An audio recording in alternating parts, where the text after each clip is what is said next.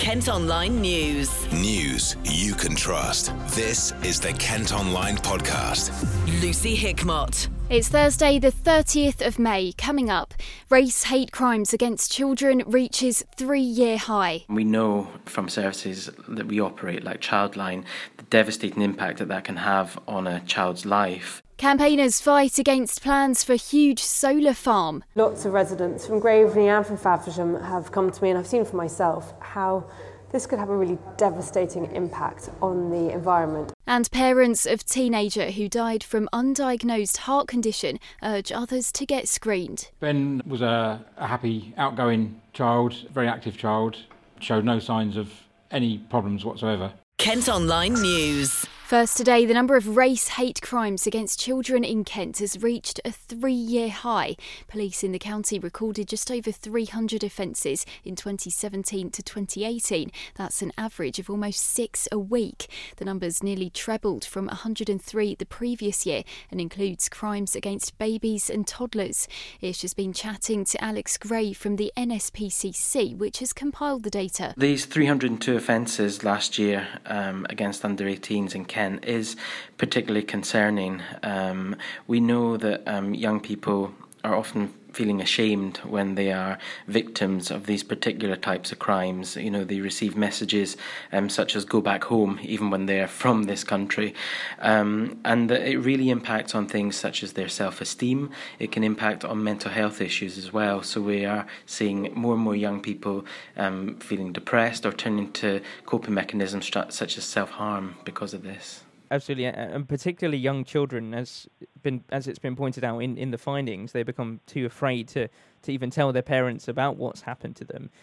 And you, you point out a, a number of different issues. What what could be those long term impacts of being racially abused for a young child? I think it can have a devastating impact on uh, young children. I think generally this type of crime creates further division within um, society, but in terms of the, the individual impact, um, it can be extremely hurtful um, to them. And we've seen that, that that can lead to long term anxiety issues, self esteem issues, right into adulthood.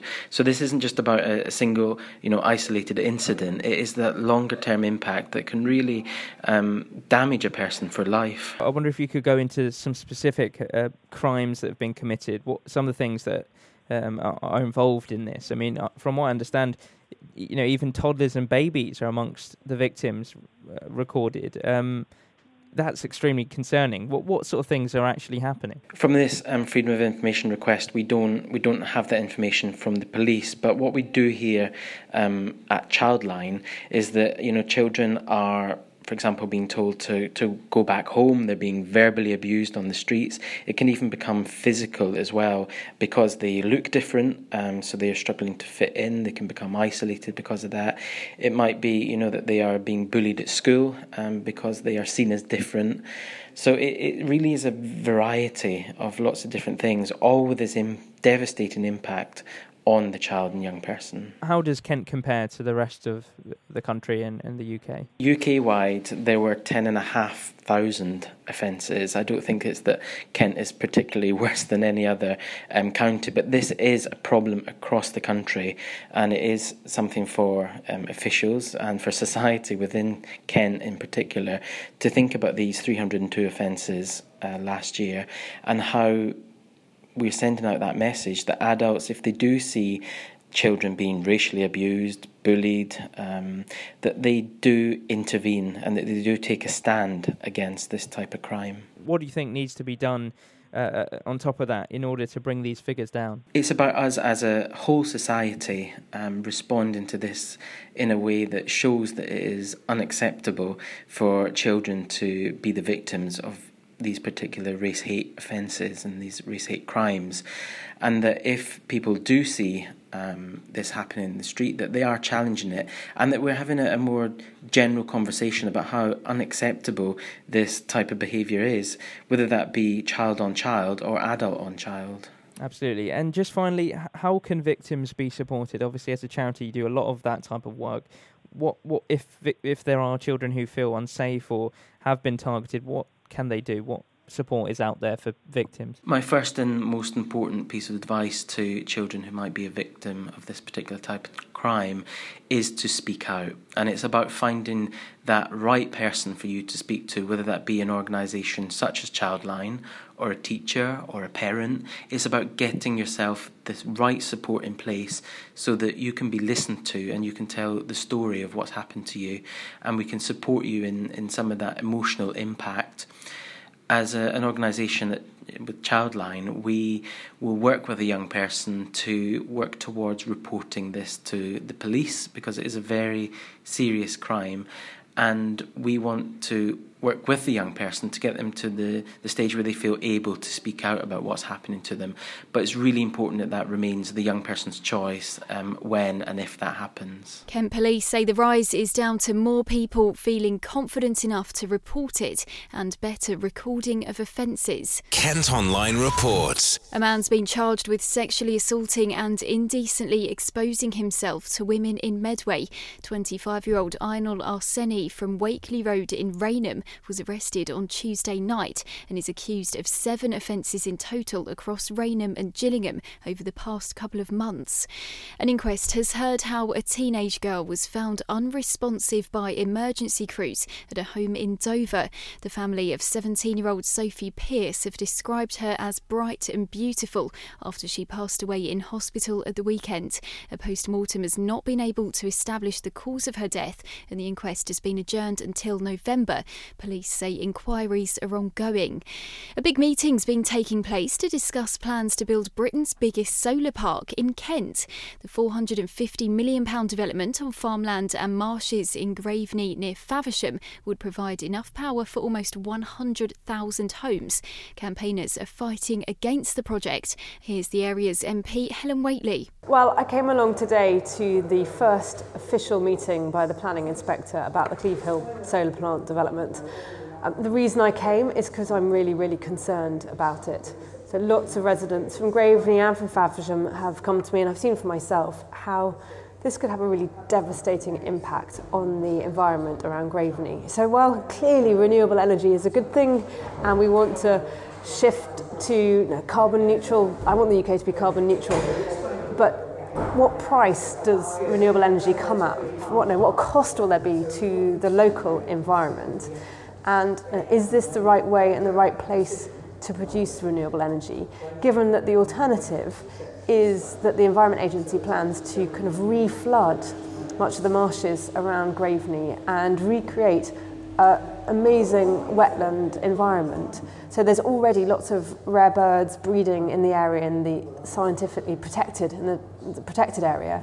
Um, and so this could become the most amazing habitat and also act as a carbon sink. Wouldn't that be better than an industrial scale solar plant across this like open landscape? So what is it in particular about this application that you don't like? Is it just the sheer scale of it or is it where it is? Say they suggested something that was only a quarter of the size, would you support that in the same area?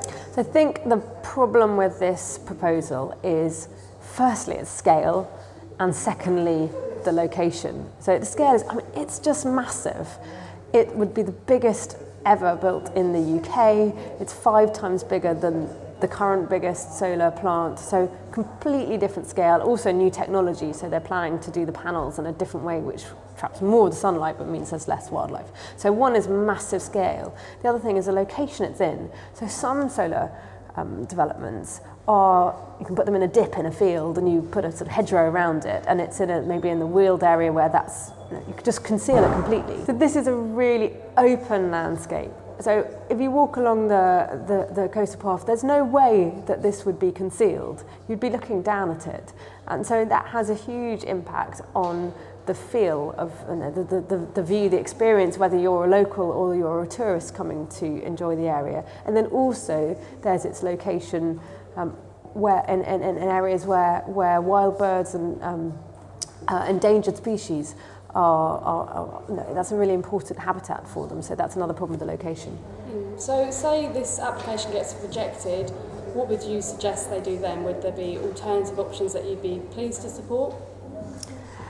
Well, if the application um, isn't successful, then what I would expect to see is the Environment Agency's plan to come forward of recreating the wetland environment here in the next five to ten years.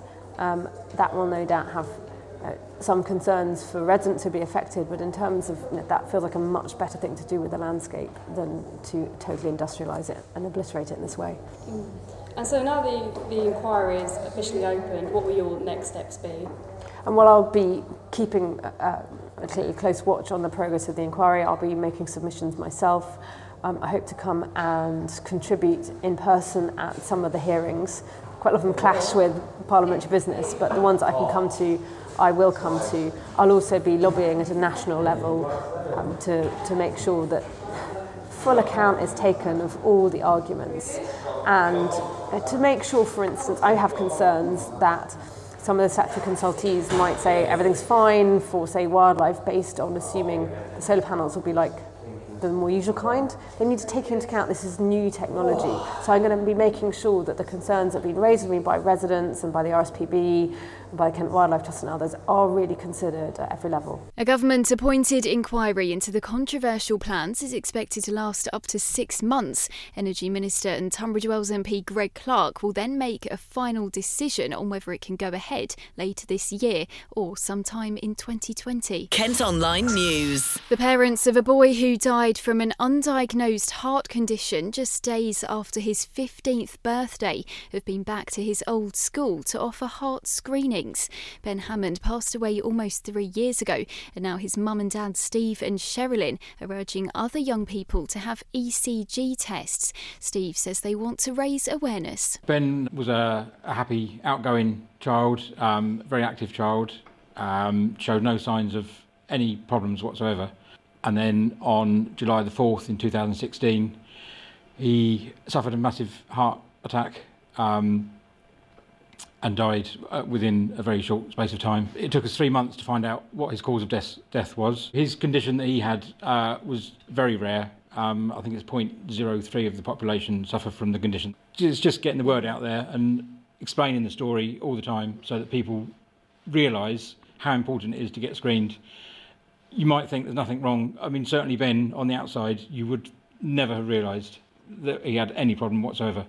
Um, and and for him to be taken from us as, as quickly as that obviously was devastating. They've been at Homewood School in Tenterden this week offering free screenings. Pauline Moore from the charity Cardiac Risk in the Young told us how it works. It's called an ECG, or the big long word is called electrocardiogram. We have no needles, no sharps, no pain, no shocks, and hopefully no surprises. It's a relaxing test. It will be five minutes. Since their son died, Steve and Sherilyn have set up a fundraising group to offer more free tests to youngsters. Kent Online reports. A drug dealer from Gillingham who stamped packages of cocaine with the Batman logo has been jailed for six years. The 32 year old was arrested in February after police found drugs and tens of thousands of pounds in cash in his car.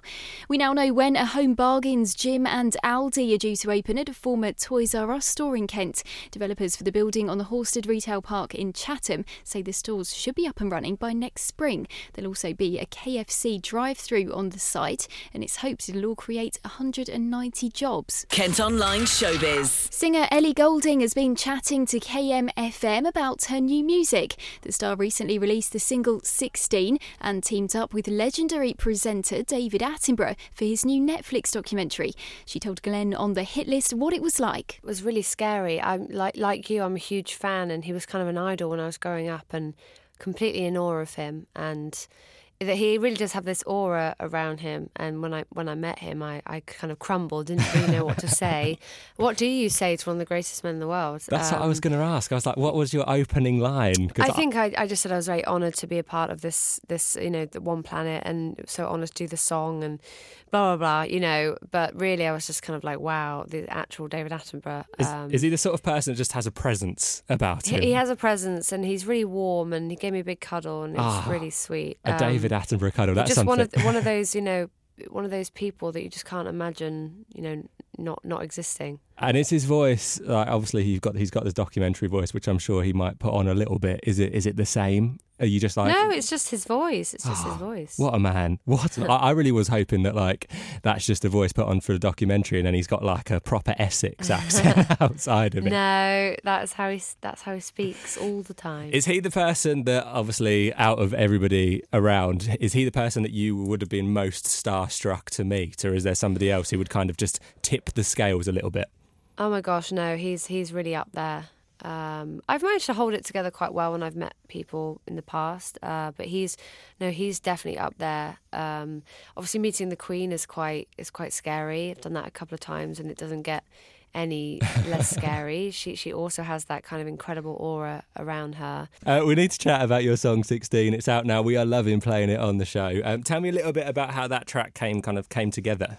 I wrote this song a couple of years ago with um, a singer called Raye, uh, who signed to my record label, and she's great and a really great writer. Um, she's a lot younger than me, so had a bit of a fresh like perspective on being a teenager. But um, yeah, we just we just decided to write about you know being young and and um, that that kind of first love where you meet someone and you stay with them for a long, long time, and um, you've kind of grown up together and um, yeah, and evolve together as as people and um, and as a couple. And I just found it really fascinating thing to write about. And so it's just yeah, kind of like um, that kind of love where.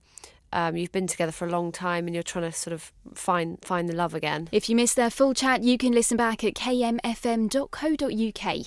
That's it for now, but don't forget you can go to kentonline.co.uk for more news throughout the day. News you can trust. This is the Kent Online Podcast.